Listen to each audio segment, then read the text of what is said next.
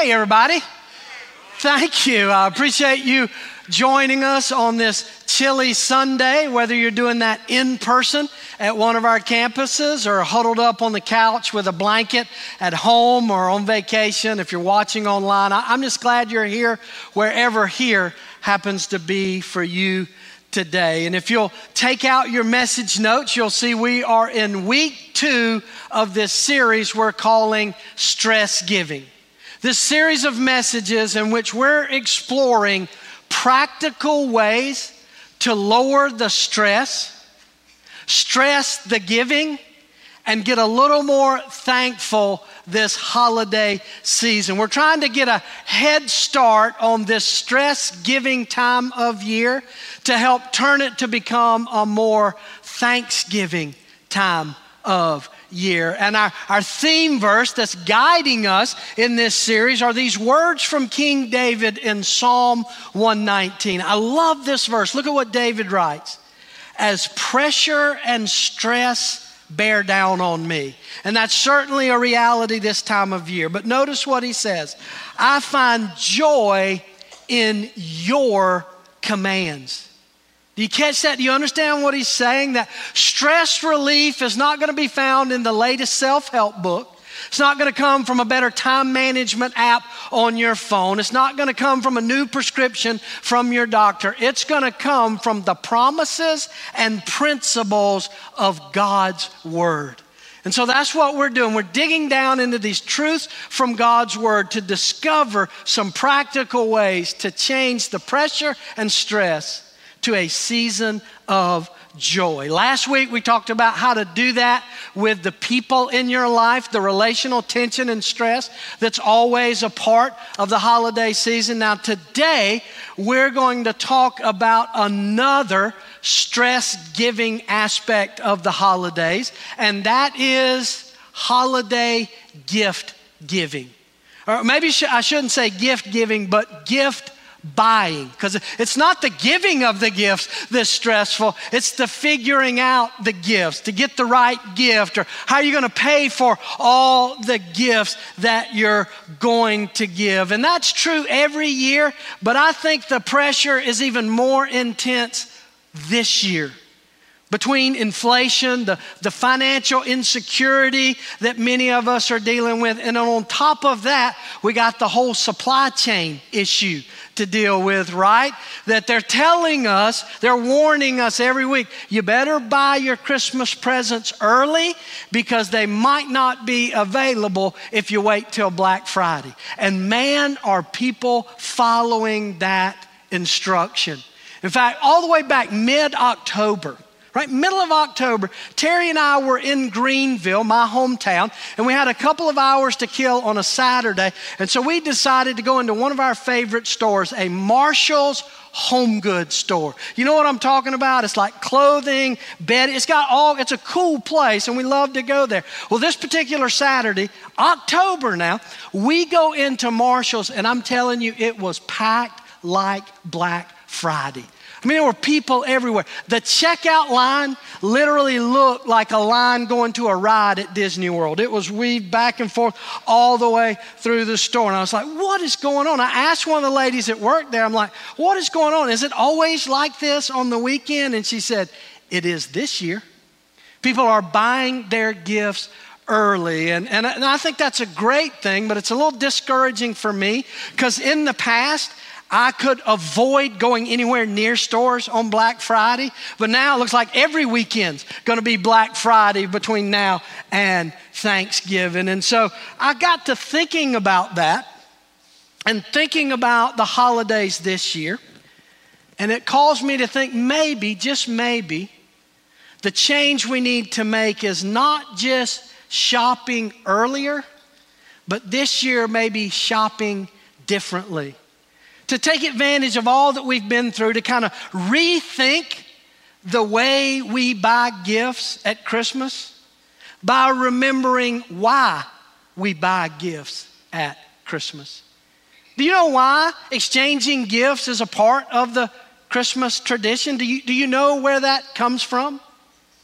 It's not because 200 years ago a man named Nicholas passed out toys to underprivileged children in his community. It's because 2,000 years ago, the God of the universe gave the greatest gift ever. And so, if our giving of gifts to each other is to be a celebration and a reminder of God's gift to us, I'm pretty sure it's going to take more than just the latest gadget, the newest fad, or the hottest toy. And so I'm convinced that if we really want to stress the giving this year, then we're going to have to learn how to give great gifts. And I don't mean great gifts by how much they cost. I'm talking about great gifts because they are a reflection of God's great gift to us. And so, to help us do that, even though it's only mid November, we're actually going to look at the Christmas story today. But we're not going to look at it from Matthew and Luke's gospel, which is traditionally where we read about Jesus' birth. We're going to actually look at the Christmas story from John's gospel. Now, a lot of people think, well, I've never read about Jesus' birth in John's gospel. And you're right. We read about it in Matthew and Luke because they tell the story of Jesus' birth in narrative form. Matthew and Luke's gospel is where we get all the information about the angels and the Virgin Mary and Bethlehem and the manger and the shepherds. All they tell that narrative of Jesus' birth story. What John does is use poetic language to tell the story of Jesus' birth from the heart of the story. Notice what he writes, the very beginning of John's gospel. He says, In the beginning was the Word, and the Word was with God, and the Word was God. Now, Paul's right there. John uses the word word for Jesus. He calls Jesus the Word. It's the Greek word logos. It means truth. And that, that's the word John used to describe Jesus. And I think he does that because he wants us to understand the eternal nature of Jesus and the divine nature of Jesus. Because notice he says, in the beginning, where have you heard that statement before? Right? The book of Genesis. In the beginning, the Word was with God. He wants us to understand that Jesus didn't show up in the universe that first Christmas morning in a manger. That Jesus is eternal. He has always been. But he also wants us to understand the divine nature of Jesus. Not only has Jesus always been with God, but he says Jesus was God. And then notice what he says in verse 14. And the Word became flesh and made his dwelling among us. See, God didn't FedEx that first Christmas gift, He became that first Christmas gift. He left the beauty and perfection of heaven to enter the messy brokenness of our world and of our lives. It's what theologians call the incarnation. Paul, the Apostle Paul, describes it as an indescribable gift to us. And I believe if, if we're willing to take some time to unwrap God's gift to us that first Christmas, it will give us some practical ways to give better gifts to each other this Christmas. And I believe that is the key to truly stress the giving this year without stressing out the giver. Three things you got to do to give great gifts this year. Number one, give practical gifts. Give practical gifts. You might remember a couple of weeks ago in our Be the Church series, we talked about Jesus serving the disciples by washing their feet. And Jesus did that, yes, as an expression of his love for them, but it was also about meeting a practical need for them. He washed their feet because their feet were dirty. He met that practical need. And we can do that same thing that with the gifts we give each other this Christmas. We can meet real needs because that's what God's gift did to us. Notice these familiar words from John chapter 3. It says, For God so loved the world that he gave his one and only Son, that whoever believes in him shall not perish, but have eternal life. For God did not send his Son into the world to condemn it, but to save the world through him. You understand? The birth of Jesus not only expressed God's love for us, it met our deepest need the need for redemption, the need for a rescue, to be saved from our sin and brokenness in this life. Reminds me of that old saying I heard from a preacher years ago. He said, If our greatest need had been financial, God would have sent us an economist. If our greatest need had been knowledge, God would have sent us an educator. If our greatest need had been technology, God would have sent us a scientist. But our greatest need was for forgiveness. And so God sent us a Savior. Jesus was born in a manger so that he could die on a cross to meet our most basic and practical need. And if our giving is going to be a reflection of that gift, then we have to give gifts to each other that meet practical needs. Now, I have to be honest with you. When I hear about giving practical gifts at Christmas, I flash back to my childhood. You remember last week t- me telling you that my parents were grew up in the depression and so they were very frugal with money, they were very cautious with money, and one of the things my parents did every Christmas they leveraged Santa Claus to provide socks and underwear for us, their children. Every year we got a pack of socks and a pack of underwear with Christmas. And I remember as a child going, stupid socks, stupid underwear. Where's the toys? But guess what Terry and I did every Christmas when our kids were little?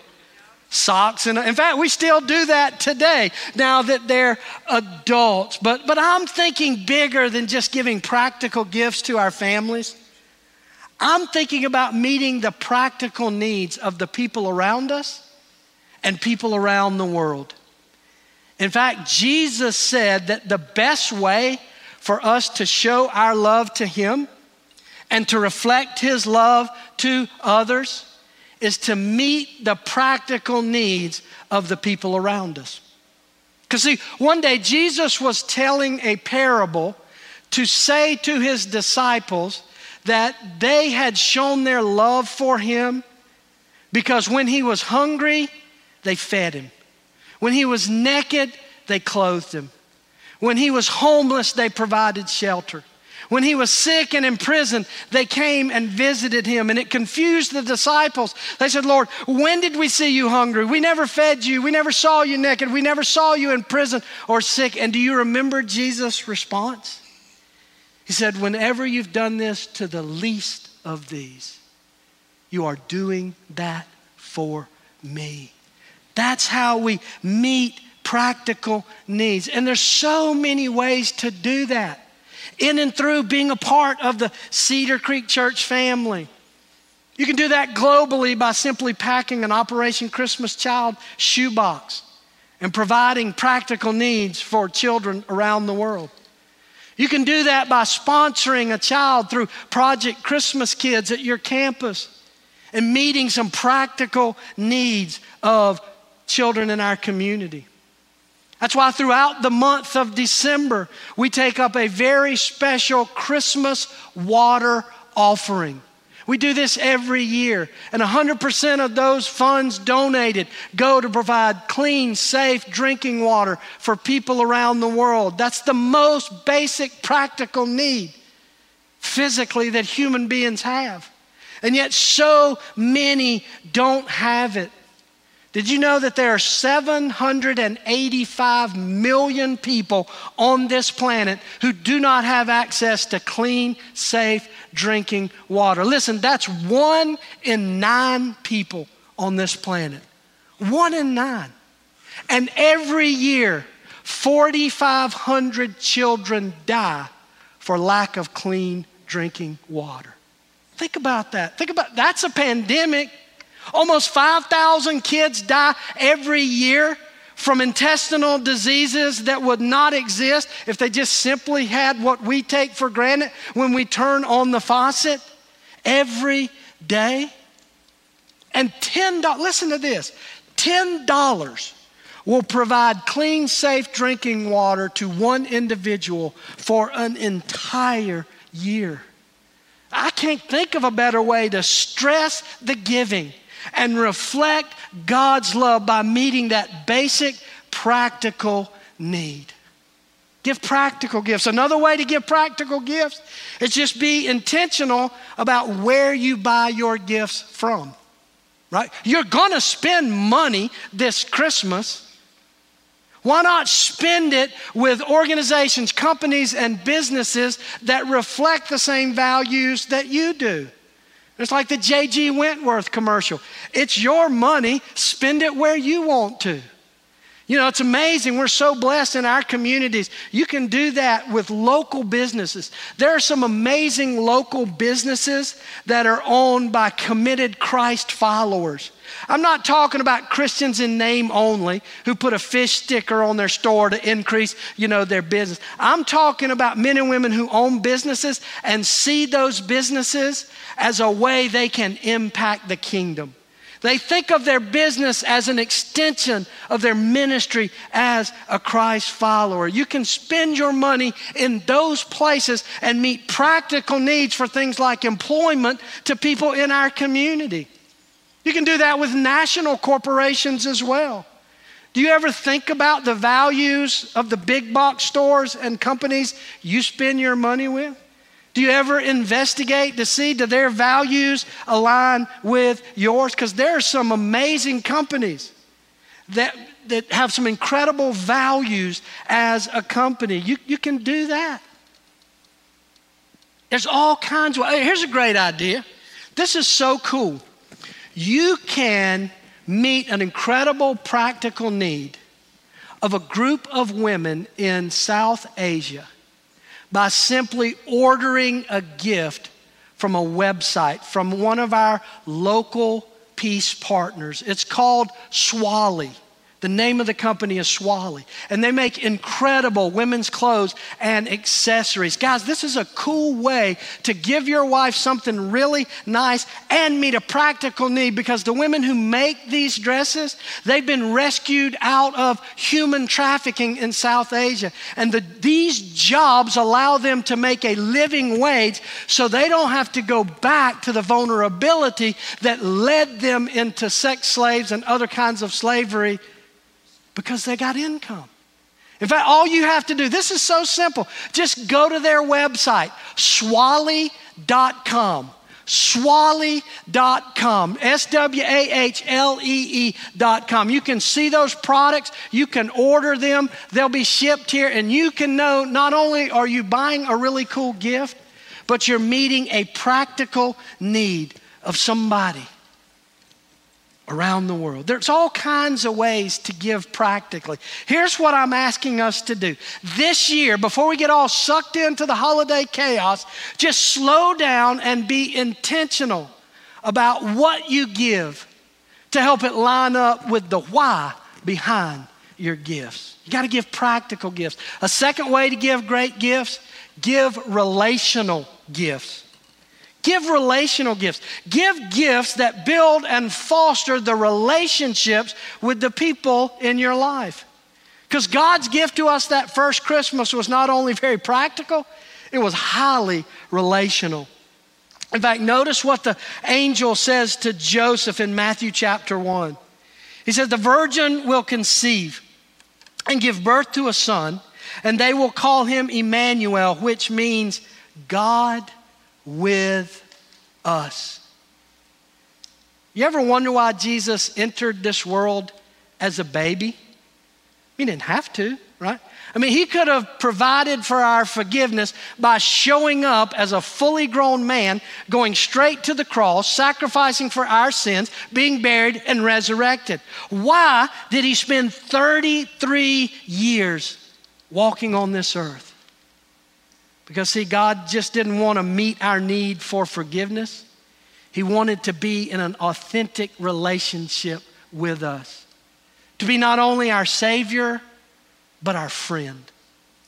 You know, we were reading earlier from John's gospel that the Word became flesh and dwelt among us. That word dwelt in the Greek literally means to set up camp, to move into the neighborhood. Why did God do that? Because He wanted us to know what He was like to not have to try to think of God as just some invisible, nameless force in the cosmic universe, so that we could see the living, breathing, flesh and blood example of what God was like, that God was love. And he was grace, and he was truth, and he was justice, and that he was good, even when the things in my life aren't good. And so, if we're going to give gifts, that reflect the relational nature of God's gift to us, then we need to give gifts that help us connect with and draw closer to the people in our lives. Like the dad who gave his young son a baseball glove for Christmas. But when the son opened up the glove, inside of it was a homemade coupon booklet. And every coupon was good for a one hour session of catch with dad. Or the mom who, who gave her young daughter an easy bake oven. You guys remember those things? They're still available. And in my opinion, an easy bake oven is the greatest toy ever because it's a toy and it makes a cake. How do you beat that? It's amazing. But the mother gave this daughter an easy bake oven. You know why? Because the child could only use it when mom was with her. It was something they could do together. Or I think about the adult son who gave his father, who was a coffee lover, a coffee connoisseur, he gave him a gift of a very expensive bag of coffee beans, I mean, the best of the best, and two coffee mugs. But when the father opened the gift, he's like, oh man, this is great. I, I, wanted to try this coffee, but there was a piece of string taped to the bag of coffee beans. And the dad said, This is a great gift, son, but why is there a string taped to it?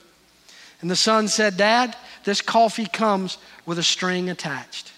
You can only drink this coffee when you and I are together. You see what I'm talking about? There's all kinds of ways to give relational gifts. I just want to encourage you to be creative. Don't get sucked into the season, to the commercialism. Think through how can this gift help us connect? For the last seven or eight years, Terry and I have dramatically changed how we do Christmas as a family. As our children became adults, we realized that every Christmas we were spending a good bit of money to give them gadgets and things that maybe lasted a year. And so we changed the narrative. We started taking the money that we spent on our kids and grandkids at Christmas and we started using that to rent a vacation house every year for the week between Christmas and New Year. And we go away on what has become known as the annual Lee family Christmas vacation. And we do this every year. And so on Christmas morning, they don't know where they're going. They know we're going on a trip. They don't know where we're going. And on Christmas morning, every one of our kids, they get a box. And in that box is a long sleeve t shirt. And on the front of the t shirt is a logo of a van and a Christmas, Lee family Christmas trip. But on the back, there's a list, like a concert t shirt. You know, all, it's all the places we've been over the last years. And then at the bottom, is the place we're going this year. And so they get to open those shirts together and be surprised that we're going. And we pack up and we go. We spend days together. And I can't tell you over these last three years how incredibly thankful I am for that time together with our family. Give relational gifts do relational things. If you want to stress the giving this year, give gifts that meet practical needs, give gifts that grow deeper relationships, and then number three, give personal gifts. Give personal gifts because God's gift to us that first Christmas was incredibly personal.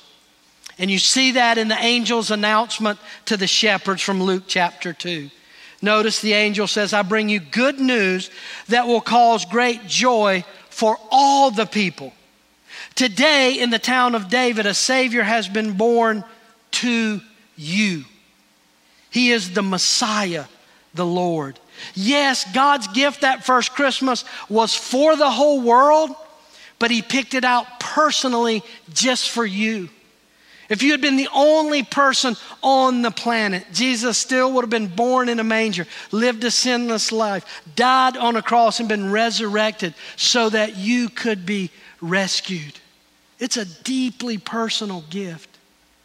We've all experienced getting gifts that were, shall we say, a little less than personal. Gifts that are obvious that the person either bought them last minute or or didn't put any thought into it. it. It screams this was a last minute, on the way here kind of gift. You ever gotten a gift like that? It reminds me of the episode of Friends years ago on the TV show Friends, where I think it was Ross and uh, I can't remember the other Chandler, Ross and Chandler. It, they procrastinated buying Christmas gifts.